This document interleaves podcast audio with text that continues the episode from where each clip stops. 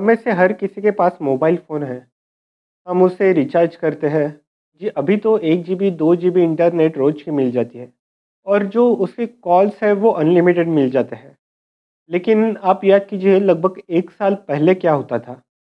हमें recharge internet के लिए अलग से करना होता था और टॉक टाइम के लिए अलग से करना होता था और इसकी वैलिडिटी जो है वो भी लिमिटेड होती थी और जब उसका टॉक टाइम ख़त्म होने वाला होगा, उस टाइम हम क्या सोचते थे कि अरे इसका टॉक टाइम ख़त्म होने वाला है और उसे जल्द से जल्द हमें ख़त्म कैसे कर सकते हैं।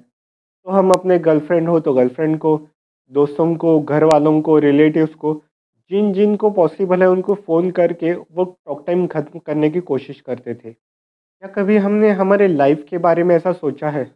हर रोज़ 24 घंटे यानी 1440 मिनट का रिचार्ज हमारे लाइफ़ का होता है।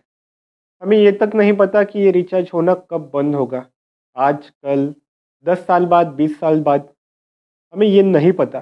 फिर भी हम ये नहीं सोचते कि ये जो मिला हुआ वक़्त है वो हम कैसे यूज़ करें। इन 24 घंटों में से हम 8-9 घंटे सोते हैं, उसके बाद नहाना, लंच, डिनर, ब्रेकफ़ास्ट, ट्रैवलिंग और जो भी हमारे काम हैं वो करने में हमें 12 से 13 घंटे इसमें निकल जाते हैं और 8 से नौ घंटे रह जाते हैं, यानी 540 मिनट।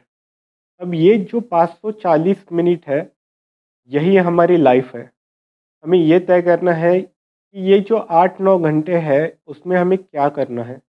अगर आप कोई यूट्यूब पे वीडियो देख रहे हो, कोई मूवी देख रहे हो या बाहर घूमने गए हो, खेल रहे हो, जो भी काम आप कर रहे हो उसमें से कुछ ना कुछ अच्छा सीखने की कोशिश कीजिए। क्योंकि हमारा जो वक़्त है वो इतना ही है और वो कब ख़त्म होने वाला है ये हमें नहीं पता। अब आप तय कीजिए आपके ये 8-9 घंटे, ये 540 मिनट आपको आपके लाइफ़ के कैसे जीने हैं।